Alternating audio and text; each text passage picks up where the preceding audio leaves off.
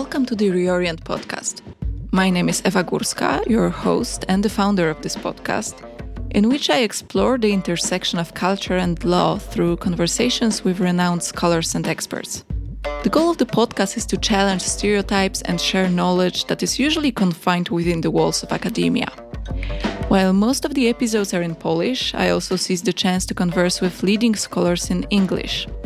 So, if you will enjoy this episode with Professor Irus Braverman about her latest book on Palestine, Israel, be sure to check out my previous conversation with Professor Maurits Berger about his research on Islam in the West.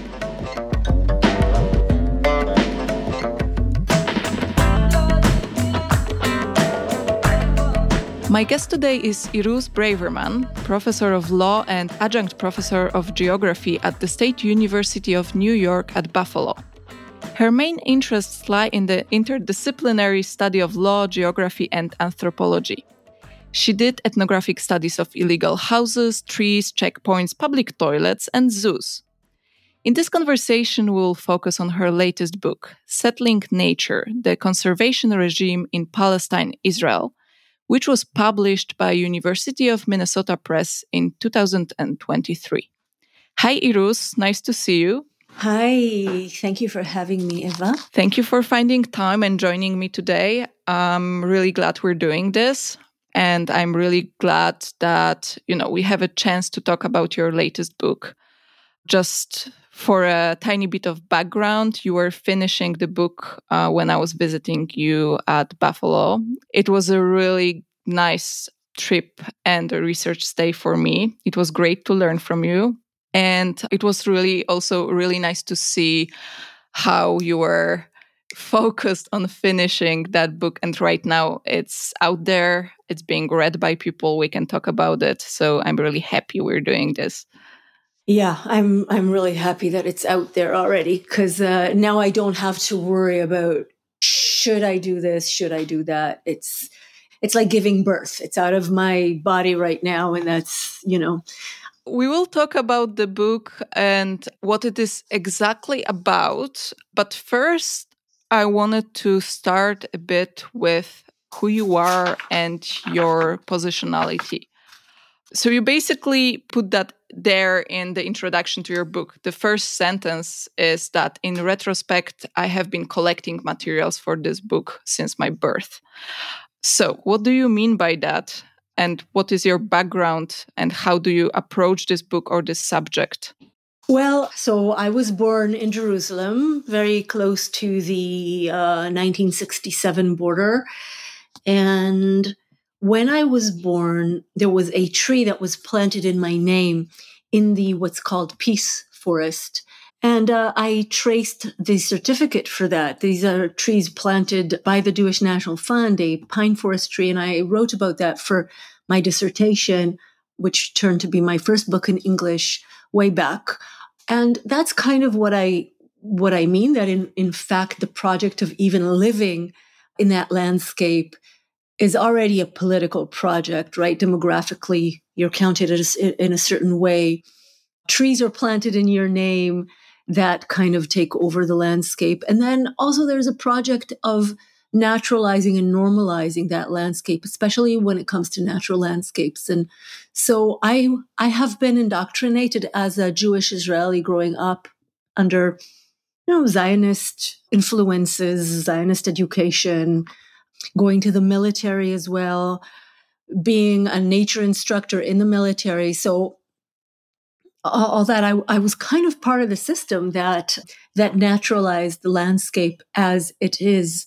And the entire project of my book is to uncover the naturalness of this landscape and denormalize it and show that in fact it is ideologically manufactured and that once we start seeing that then then the naturalness dissipates but when I say, yeah, I've been kind of working on that project since I was born, is like, I don't mean like, oh, yeah, I had a pen when I was like a week old and I was already taking ethnographic notes. But in a sense, yeah, because, you know, this is, I am an ethnographer, a legal ethnographer, and this is what's called insider ethnography, meaning this is where, well, at certain points it's it's an insider ethnography. At other points, it's an outsider one because now I don't live in that region any longer, and that has its own issues and benefits and problems. But but growing up there until the age of what thirty uh, something, probably mid thirties. Uh, I was part of the system of being indoctrinated, but also struggling with some of these identities. So, in that sense, I'm an insider to the process and reflecting on it uh, for and collecting information about it as a just a being living in that space since since I was born.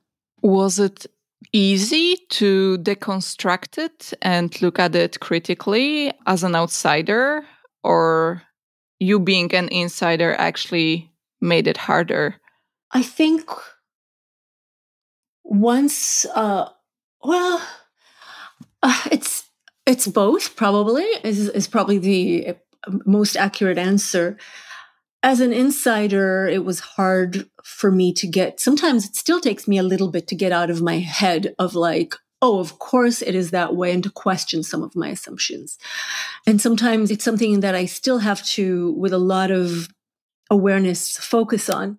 On the other hand, being an insider gives me access, especially as a as a privileged insider, since I am I belong to the dominating Zionist European descent for the most part.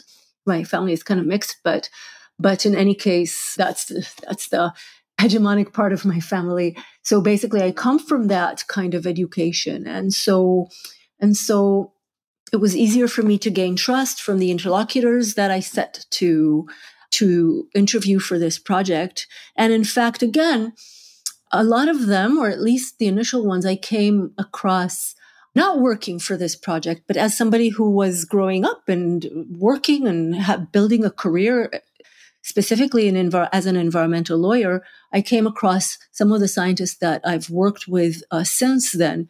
And some of them have been the, the people who have opened up the gates for me to be able to interview inside the probably most important governmental agency that works on nature management in what I call Palestine Israel, and that is the Israel Nature and Parks Authority. So I don't know that somebody who did not have my upbringing, who did not have, well, not just growing up there, but also just being part of the nature conservation activists or people who are involved in that. So I grew up knowing some of these people, working with some of the ornithologists. You know, you know how to, uh, you you kind of build trust with this community. So I'm part of it, and I'm also coming with a critique of some of the assumptions of this community. And this is why this process has been so challenging because, in a way. I do have very close connections to some of the interlocutors. And at certain points, I was honestly debating if I'm doing the right thing. I don't want to undermine the whole conservation project in this region. It's a very sensitive, delicate time for for biodiversity protection, for habitat protection, and I wouldn't want to undermine that.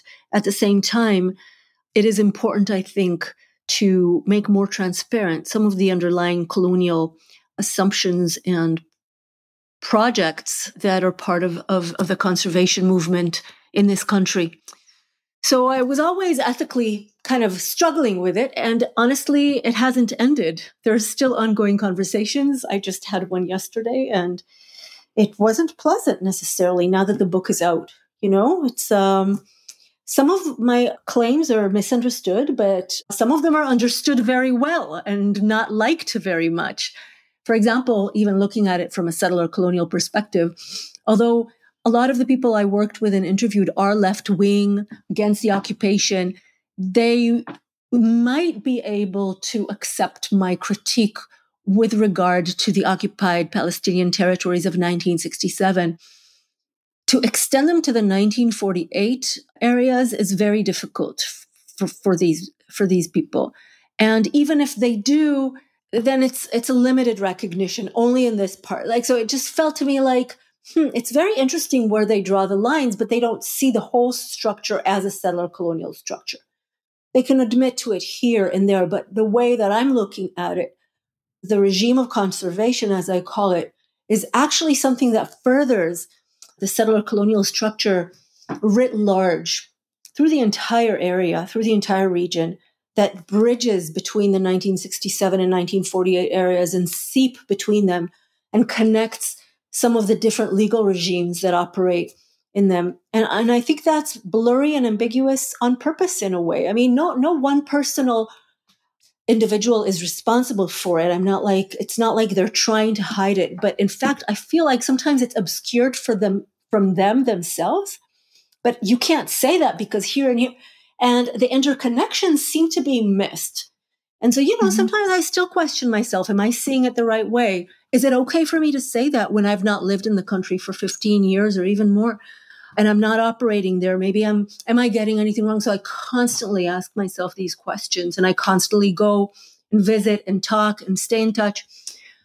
So yeah, it's, uh, it's kind of a really heart wrenching gut wrenching project to make sure that you're not causing harm by by doing the work that you, that you know that I'm not causing harm by doing this work.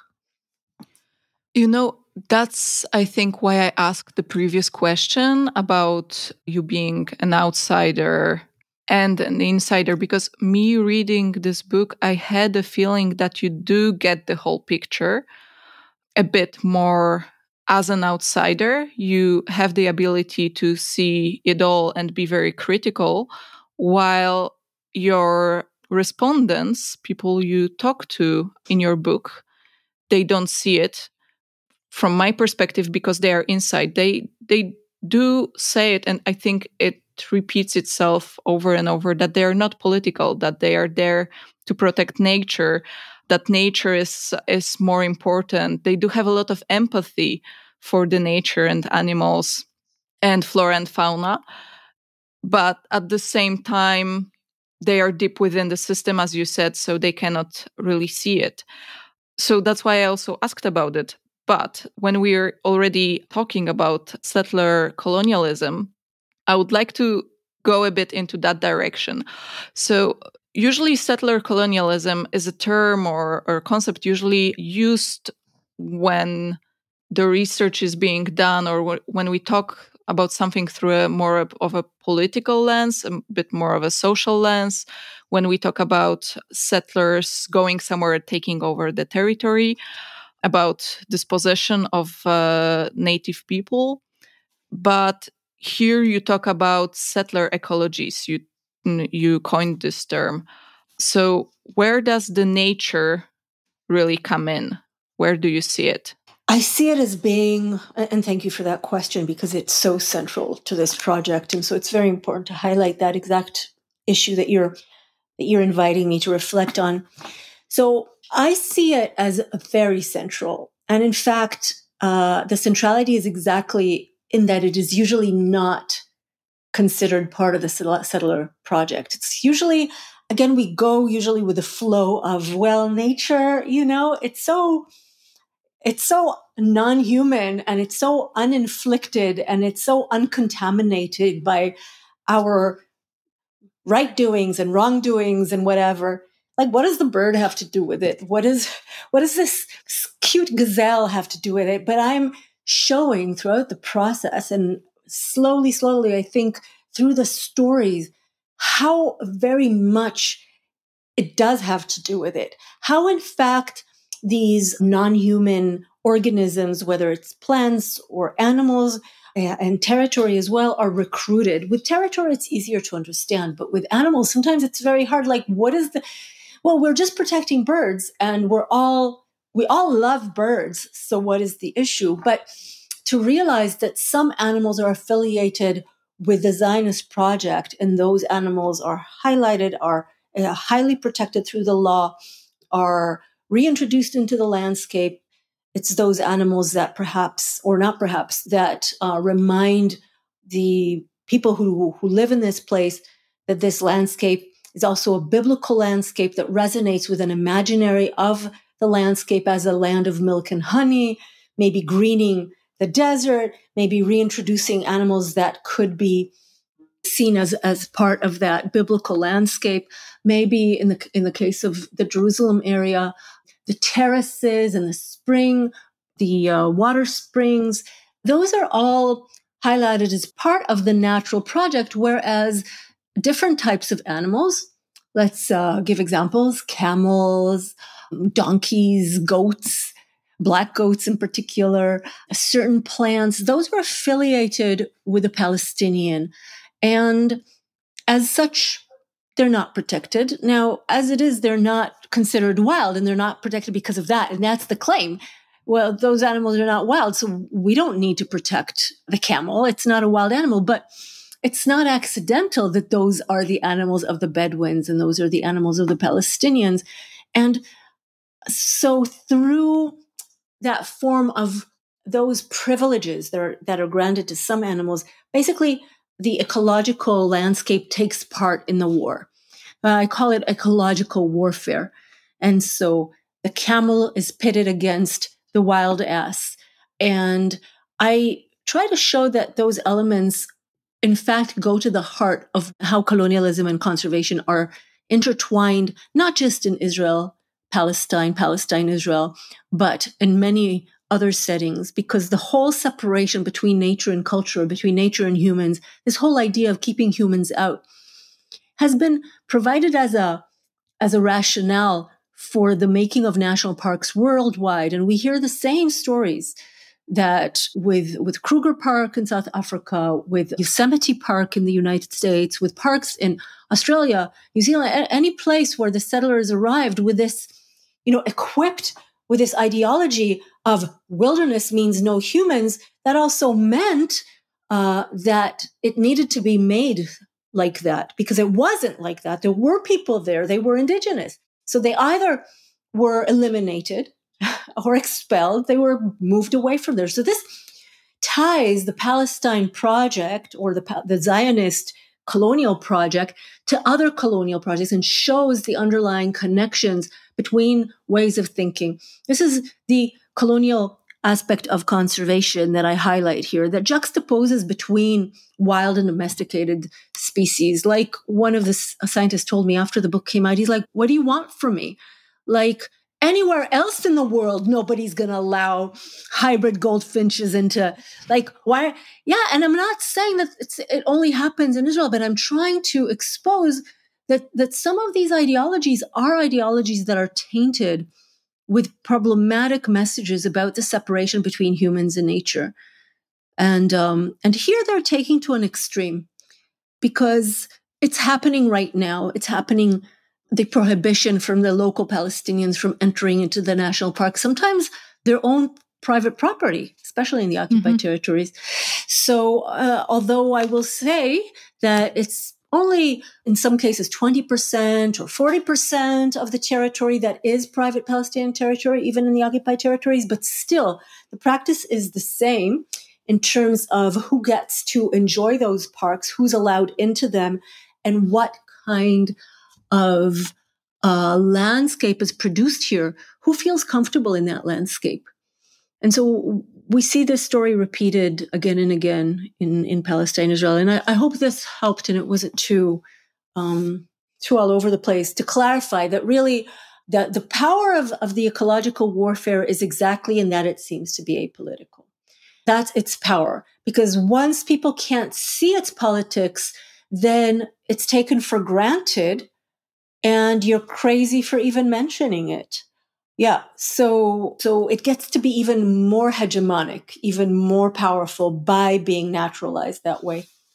I also had the thought that, especially right now, because nature conservation and preservation seems like something that is very important for us globally, universally, it becomes more neutralized in a way like at the first glance it seems very positive thing to do. What could go wrong if someone wants to create a natural park somewhere to to protect nature? However if you go to israel palestine if you go to occupied territories you can see that there are actually people being losing their land. There's dispossession happening.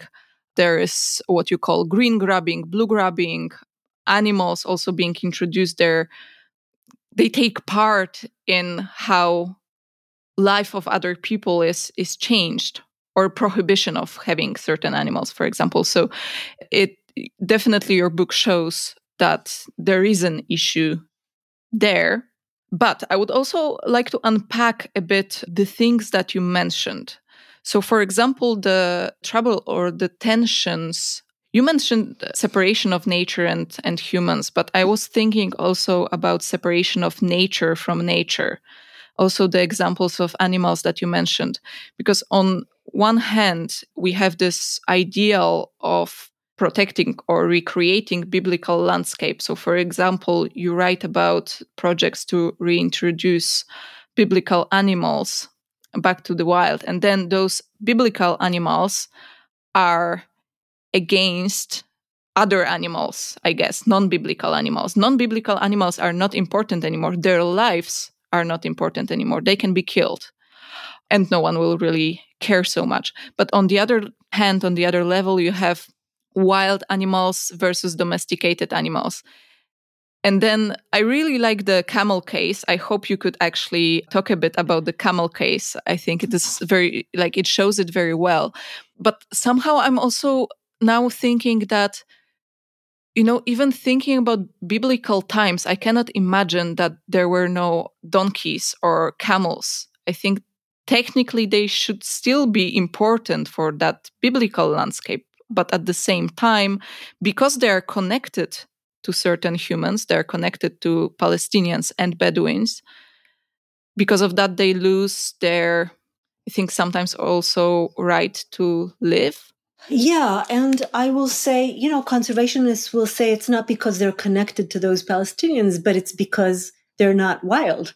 We just protect the wild animals. But then again, I say back to that, that whole separation between what is wild and what is not, the whole Puritan approach is in itself, I find problematic. So I, I want to reinforce that. But, but you know, the, the black goat is a good example. And although Israel, Israeli conservationists have completely now come to say that they have made a horrible ecological mistake. It's a good example because i feel like okay that happened in retrospect and when uh, and um uh, can you but, tell but, the uh, story?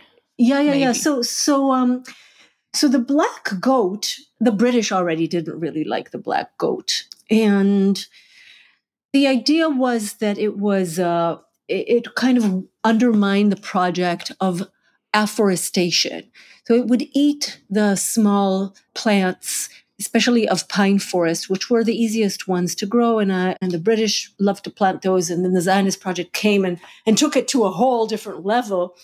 But the goats, the horrible goats, they would go and they would eat those little seedlings or uh, those little plants. And they were deemed the enemy of the what I call the ecological state. Those black goats. Until now, there's narratives of by uh, some settlers that I interviewed inside the occupied territories, basically saying, you know, they can even eat rocks. They're horrible. They changed the landscape. Uh, they now the first. The first environmental protection law that came out in in, uh, in Israel was the Plant Protection Act of 1950 something uh, so we can look at the year in a second, but um, but very early on, this basically the the name the other name for it is the Black Goat Act because basically it gave permission to exterminate. So this is not just about oh these animals may be killed. No, this is about the act of killing, the act of exterminating a whole population of non-human animals. What you know in the more theoretical literatures called also the necropolitics. So on the one hand, we're showing the biopolitics, the project of making certain life privileged and valued. But on the other hand, there's a, the con- conservation regimes have also a very strong and important project of killing lives that are deemed uh, non-valuable and and in this case the goat was deemed as such. And in fact the chief scientist then and, and, the one i worked with when i was an environmental lawyer and i was actually fighting against the jewish national fund i worked with her. She was the chief scientist for a long time and the goat was her enemy. It was this was about how many goats can you bring how many dead goats can you bring and how much you'll get for every dead goat. Now listen these kinds of projects happen nowadays as well you can take a look at cat killing in, in various places in the world, uh, lionfish culling. You know, I was just in Puerto Rico and, and my, the master diver was like, I wish I had my, my um, exterminator thing. So we because we saw like five lionfish during the dive, and yeah. So so what I'm saying, this is a normal practice in conservation that certain animals and plants are deemed invasive, are deemed dangerous for the for the natural uh, habitat, for the natural landscape, and those are deemed killable, not grievable, if to use kind of again uh, Foucauldian language or later interpretations of it, but but uh, but killable. And I, I don't know that I'm saying never never kill. I'm just saying let's be transparent about these decisions. But here in this case, so the goat was basically eliminated from the landscape by massive percentages. And there's barely any black goats left in this region.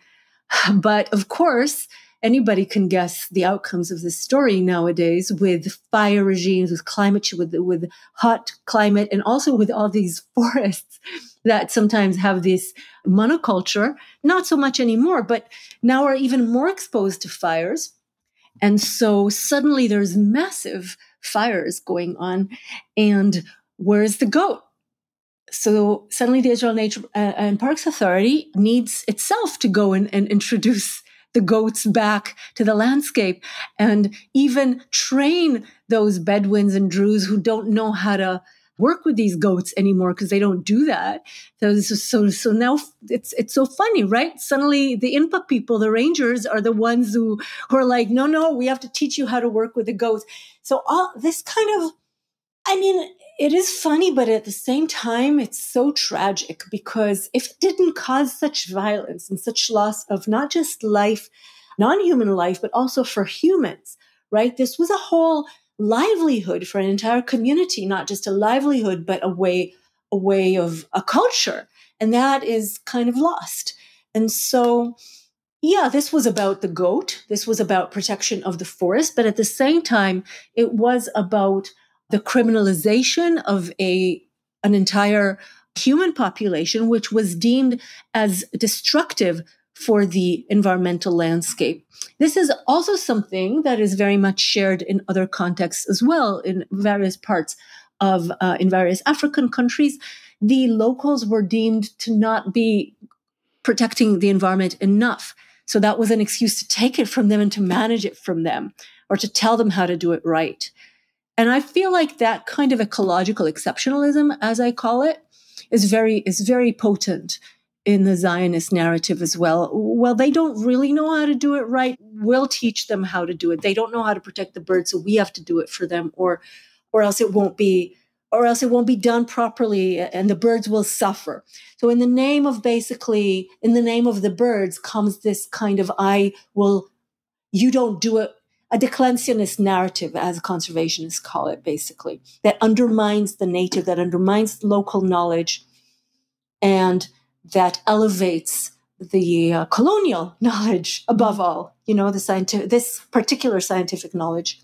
Sounds totally like part of a old narrative of civilizational mission. We will go somewhere right. and teach them how to do it right um, exactly. because we know better and it's positive that we will teach them whatever right uh, right right it advances use. and especially here that it's done in the name of non-humans so so non-humans bridge a lot of this and take on a lot of the you know it's in the name of the gazelle it's in the name of the of the griffon vulture and that gives so much power to those who claim it. We're not against the.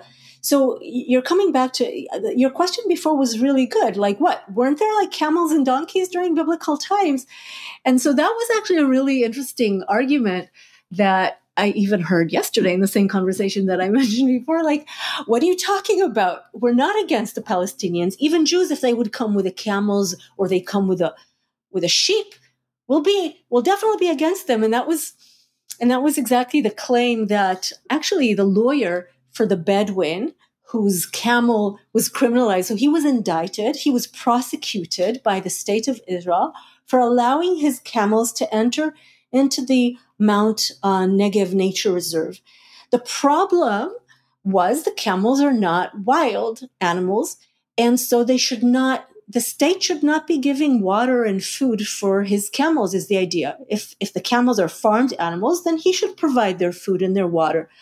And more than that even the problem was that they were frightening away the wild asses who were animal biblical animals that were extirpated from the region. In the last 100 years they were brought in from iran. And now pre- the pregnant uh, female wild asses will not approach the water. At least that was uh, the claim, or will will be driven out if they see the camels there. So then again, like you said before, it's not about the humans are not even involved here. The camel is the one driving away the wild ass, and so in order to protect the wild ass, you need to prohibit the camel from going in.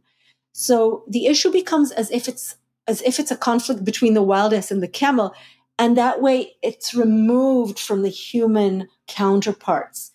And the claim by the ranger was that even, and by the lawyer, they all agreed that even if Abraham came on a camel, Abraham, the Jewish, you know, founder, uh, the father of, uh, of Judaism, I guess, as some refer to him, would come on a camel to the Har HaNegev mountain nature reserve, he too would not be allowed in.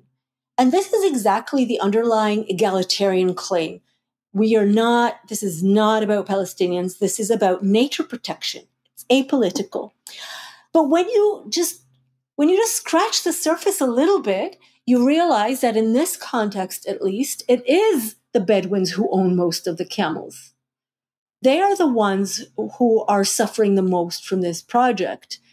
And I, I don't think that it's necessarily incidental. Now, it could be that in some cases, if Jews own camels, they will not be allowed in too. I mean, I don't think that takes away from the argument because this is about a structure. And the structure, again, undermines the domesticated, the, the farming animals, and in, in this context, and doesn't allow them in. Usually, in this in these peripheral places of the state, where a lot of the local Palestinian population dwells and Bedouin population in the semi-pastoral environment. These are uh, these are the animals that they work with, right? And so I, I do feel like there is a pretty close, although not hundred percent, affinity here between you know certain populations and certain animals, and a di- and a discriminatory practice when it comes to enforcement. To be honest, so you do see that that there that there will be a, a different way of enforcing it toward Jewish citizens. And I guess in this case, the example that I have is, is actually more toward territory, and that is when a national park, when a nature reserve is announced, is declared, is designated, if Palestinians even own private property there, they're not allowed to even sometimes in some cases even build a build a little shack or or something. However, you know, when the Jewish settlers do that, then a lot of the times it will be extracted out of the nature reserve and in retrospect become under a different zone. And so so this I think shows more than anything that, that there is a discriminatory nature between the populations when it comes to nature management in this region. I wonder if you ever thought also about a symbolic version of that story. Maybe it's a bit too psychological, but looking at it from another perspective, you have a Asiatic wild ass who was extinct in that place.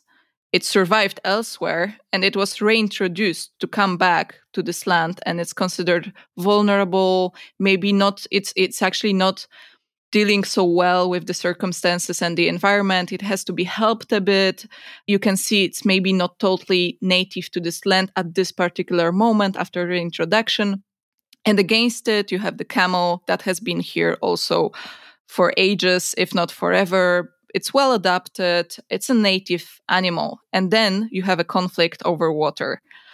So if you look at it as symbolic more than as real, it actually reflects a bit the situation. And I, I, can also understand how people from both sides would see themselves in these animals. Yeah, well, the way you told the story, then it does sound like it's the exact embodiment. However, it could be complicated a little bit. So, for example, the camel was actually likely not around for that long. I mean, 3,000 years. it's a well. newcomer to the Middle East. I mean, and the wild ass was only extirpated in the last hundred years or so. So I just want to, you know, we can deal with the nuances. We don't have to make it a black and white completely it doesn't have to completely line up and i don't think it takes away from the argument it could be a complicated argument and and so whenever people are like oh but in this instance this is not exactly right i'm like that's fine so you're right that the wild ass needs to get subsidies meaning human help to survive in this region also oh, don't forget that that the, the whole natural system gets subsidies all the time. There's constant intervention.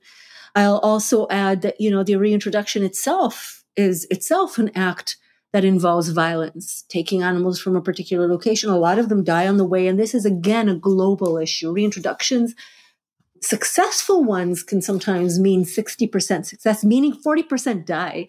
I mean, so the violence is inflicted and it's not necessarily, I'm not blaming the nature conservation, I mean, the unfortunate aspect of this is that a lot of things are changing in natural habitats and we are responsible for them. So now we also have to be responsible for sometimes their restoration, their rehabilitation, which means we're even more involved. Fortress conservation or just removing ourselves from the environment is not necessarily even possible anymore. So our ways of thinking about those separations have to become more com- complex as well.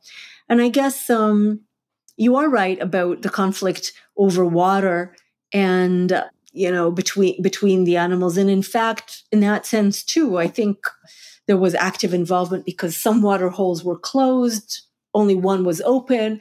It's uh, you know, and so camels had to travel long ways to get there. Sometimes now they found new paths and they they walk over commercial roads. And so suddenly there's accidents that have been caused. And again, the links have not been clear enough between those changes in the natural management of the environment and how suddenly camels became criminalized. Suddenly they become the reason for accidents. And so suddenly there are laws that require their registration, that require that chips be inserted so that, so that their owners can be identified. So there's a whole new new laws, camel regimes, and the idea is it doesn't really matter who owns them. Now we need to control them better. So that leads to further surveillance of uh, the Bedouin community that, of course, sees this as another alienation project from the state.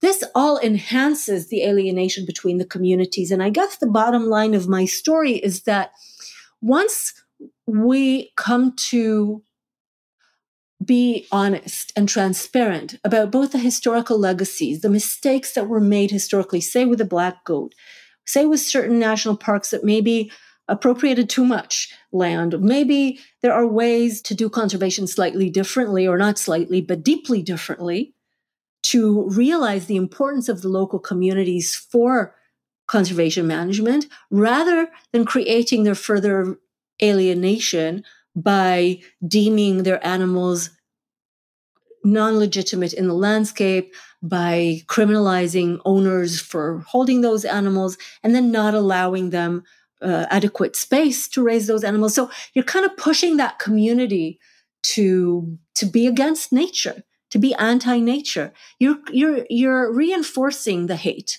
And I don't think that will lead to a good place. So, so my book comes from a place of, in order to really successfully do conservation, there needs to be a lot more conversation about some of these affinities, some of these identities that are going on. So I am hopeful that local conservationists will actually read this and not be provoked by the settler colonial language to say, oh, this book is not for me, but maybe say, oh, you know, okay, I can see that this was done in Kruger. I can see it there. So why can't I see it here?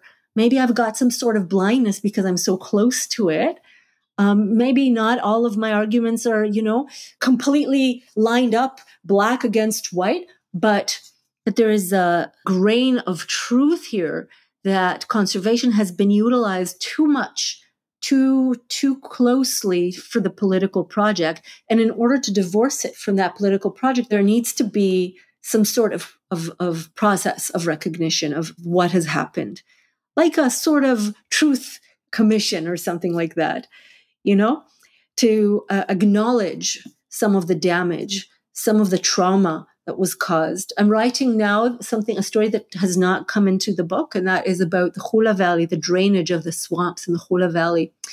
And a really unrecognized, I have never heard this story about the local Gawardina community that was there, that was basically eliminated from the landscape. I grew up half in Jerusalem and half in a Hula Valley in a, in a kibbutz up there, Hulata. My uncle was, in fact, you know, the, the head teacher there. I I might not be remembering correctly, but I don't remember ever hearing about that community. You know, that violence of removing people, not mentioning, not commemorating them, I feel like that violence comes back to haunt us if we if we don't pay attention to that then then healing is is going to be very hard. It's circular right? But then what also is very strong in your book especially at the end and i think this is a very strong chapter is the militarization. And i kind of called it to myself you know a toxic relationship with nature. So on one hand, the army is polluting environment like no one else. On mm-hmm. the other, there's this whole narrative of protecting the nature, knowing the nature, that this is part of what the army is there to do to protect. So I'm I, am i am actually wondering if what you're talking about right now is you know is very soft. It's possible truth commissions, is mediation, is uh, mm. a dialogue between different mm. parties, different sides, and not only two sides, but also different people who see things when it comes to nature differently, because there are even conflicts between conservationists. Right, there are. Yeah, but then if you take the conservationists in Israel, who mostly also are connected to the military one way or the other, as mm-hmm. part of it in service as advisors because basically everyone in Israel is connected to the army then can you untangle that? Can you get out of that toxic relationship mm. and heal it? That's a really good question. Yeah. You see that's when i start feeling very depressed. Oh no.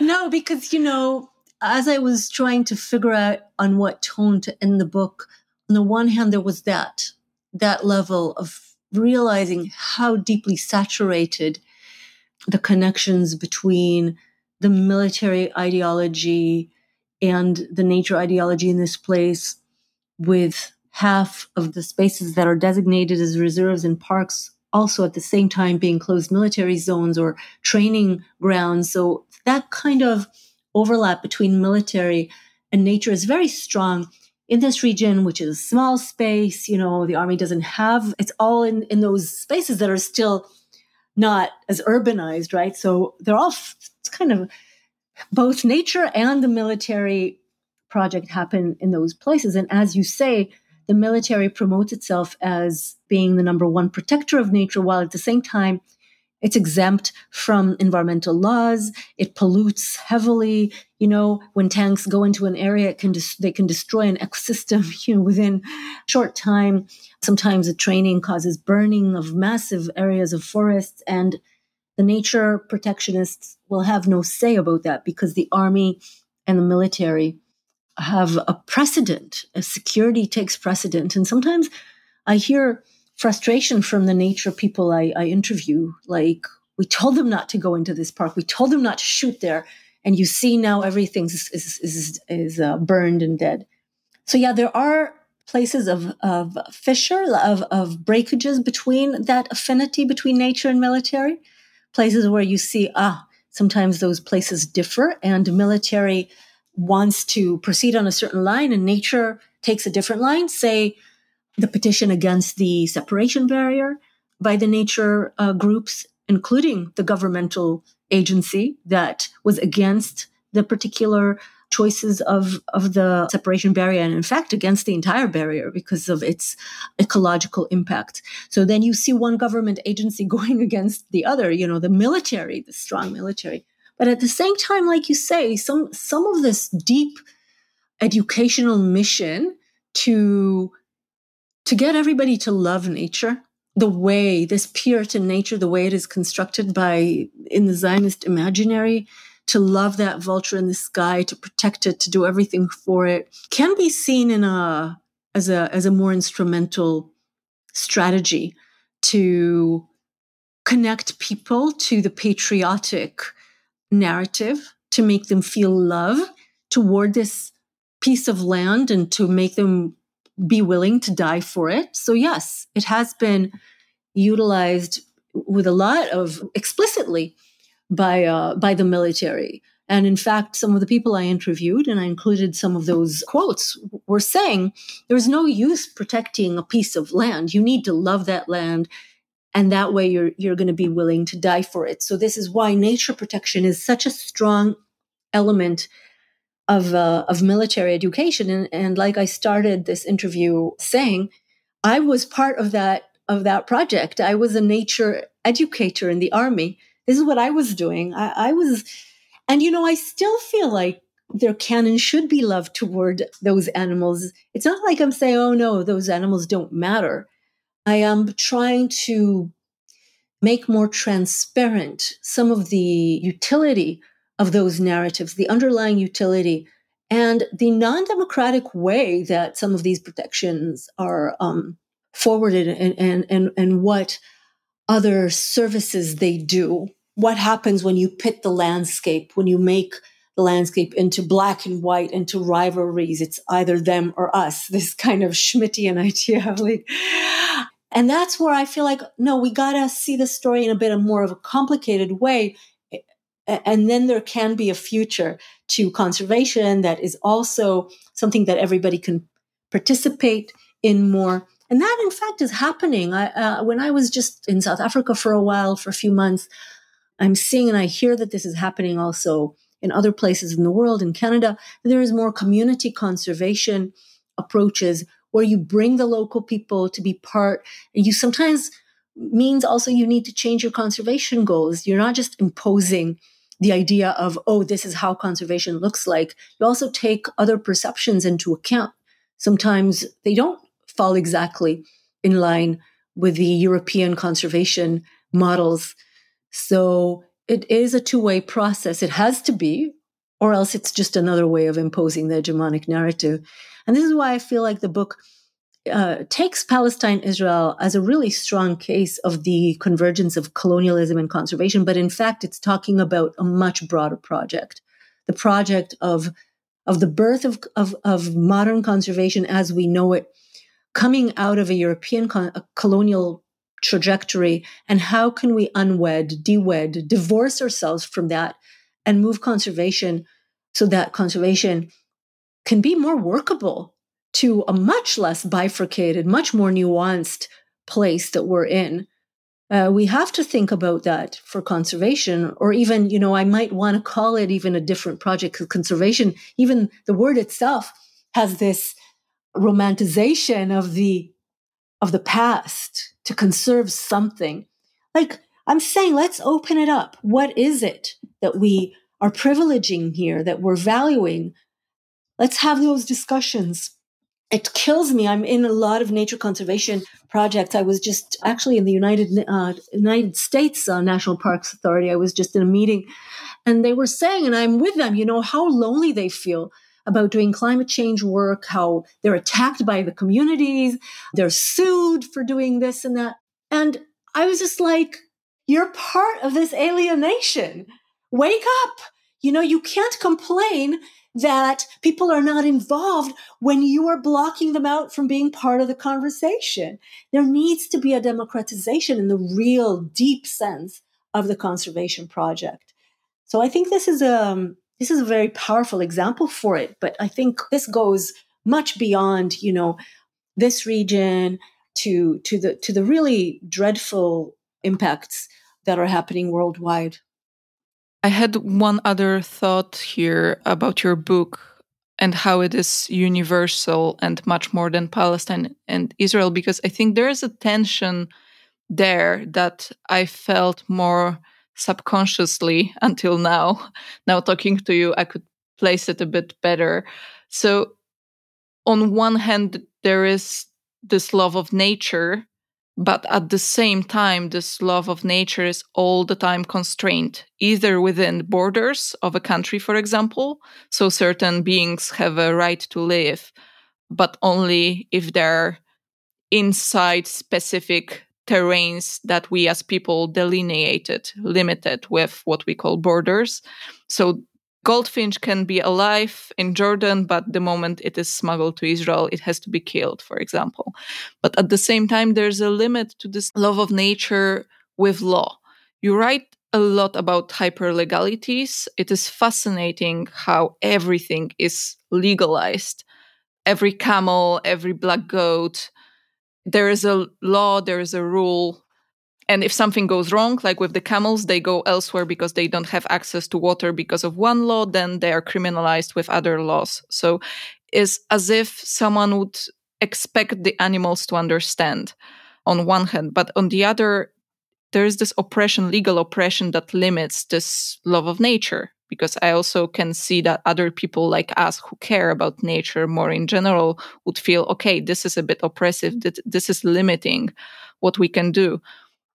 So, with that, somehow I have a feeling that your book can be very much generalized basically to any other conflicted border, but also any other legal conflict around nature that might happen also because I would sometimes say that this is overly legalized.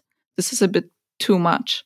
Yeah, that hyper legality, as they call it, I, I, feel like, again, I spent some time in, in South Africa and, and, and saw how the apartheid regime, too, was very, very hyper legal. You know, it's not always that things happen through these formal laws and minute regulations. And here it seems to be the case. And, and certain beings are in what's called a state of exception. They're not, they don't fall in this law, they don't fall in that law. They kind of are outsiders to the law.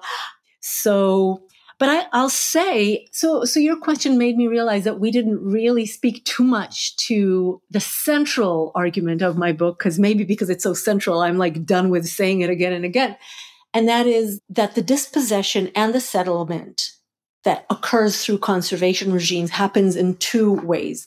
One is through the enclosure of territory, meaning the designation of national parks and nature reserves. And I speak about that being, you know, massive percentage of the land in Palestine, Israel, in fact, some 25% and growing by the day, are already designated as, as green national parks or nature reserves. So this is a project of taking over space through the des- through that designation of a, of a national park. That's one way that one power, one strategy that the conservation regime has in its arsenal. But the other one, and that goes to your question, so bear with me for a second. The other one is the through the protection and the removal of protection or the unprotection of, like we said, organisms. So you protect, say, the griffon vulture.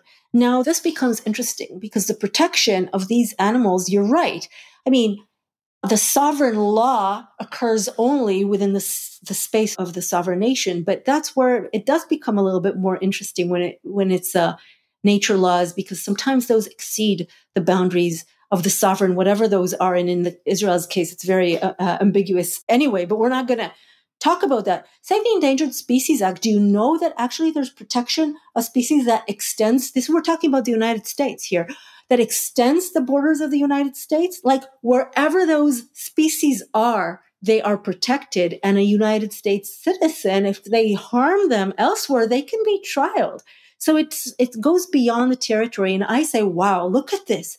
It's such a powerful conservation strategy. I'm not trying to undermine it by saying it's a strategy, or I use the, the word technology because, again, I'm very impacted by, influenced by Foucauldian thinking. And um, and I feel like it's a technology of power. So when the griffon vulture is protected, the griffon vulture is not, she's not only protected in the park, she's not only protected in the domain of sovereign Israel, but she continues to be protected when she is with a GPS transmitter and she is above uh, Sudan or Saudi Arabia. And the Tel Aviv University scientists are continuing to follow her and doing so through environmental treaties and continuing to monitor and to protect her through the law in those areas much beyond the borders of the country. This is where I find it so fascinating. Of course, we're not speaking about uh, Israel sending rockets into Sudan or Saudi Arabia. It's just a griffon vulture, but the presence of the Tel Aviv tagged griffon vulture in Sudan, that is that is a presence that is that we shouldn't take for granted that legitimacy in the name of nature protection to then go to Sudan and tell Sudan, you have to behave in certain ways according to these international treaties. And then come and say, we know better. You are not doing it right. You're shooting the birds there. You're, you're behaving badly. You know, we're doing it better. We'll teach you how to do it. This again goes back to that exceptionalism narrative and this narrative of European conservation being the right conservation model. And again, I'm not saying that it's necessarily not. I'm just saying it's not part of a discussion of how imperialism and colonialism continue to, to be performed, to take place through environmental ideologies. And, uh, and exposing that is really important. So you're right. Borders are highly important when sheep cannot cross between the 1967 and 1948 borders, Palestinian sheep. Okay. They cannot, they cannot, they will be, they will be confiscated and they will be taken. And I've actually visited in those, in those sites where the sheep are awaiting their owners to come in and, and save them, but, or, or take them back. And, and usually they don't because it's so expensive. But so yes, borders are highly important, but also the conservation and protection of certain animal bodies that exceed borders is also utilized as a way to move beyond sovereign borders into other other territories. And so I wanted to highlight that aspect of the story. So is there hope and what is the way forward? You mentioned that a bit before, but I would like to to use a quote uh, from somewhere in the end of your book. Could we care for nature in ways that do not perpetuate the unjust legacies of this place? So, my question is could we care for nature in that ways? I think so. I believe so. I really truly want to believe so because otherwise I feel like there's no point. It does mean that we need to to be very careful how we define nature, care for nature, who cares, who, how to care, what do we define as care? I mean, yeah, we need to to be careful about our own assumptions uh, of what matters and what doesn't.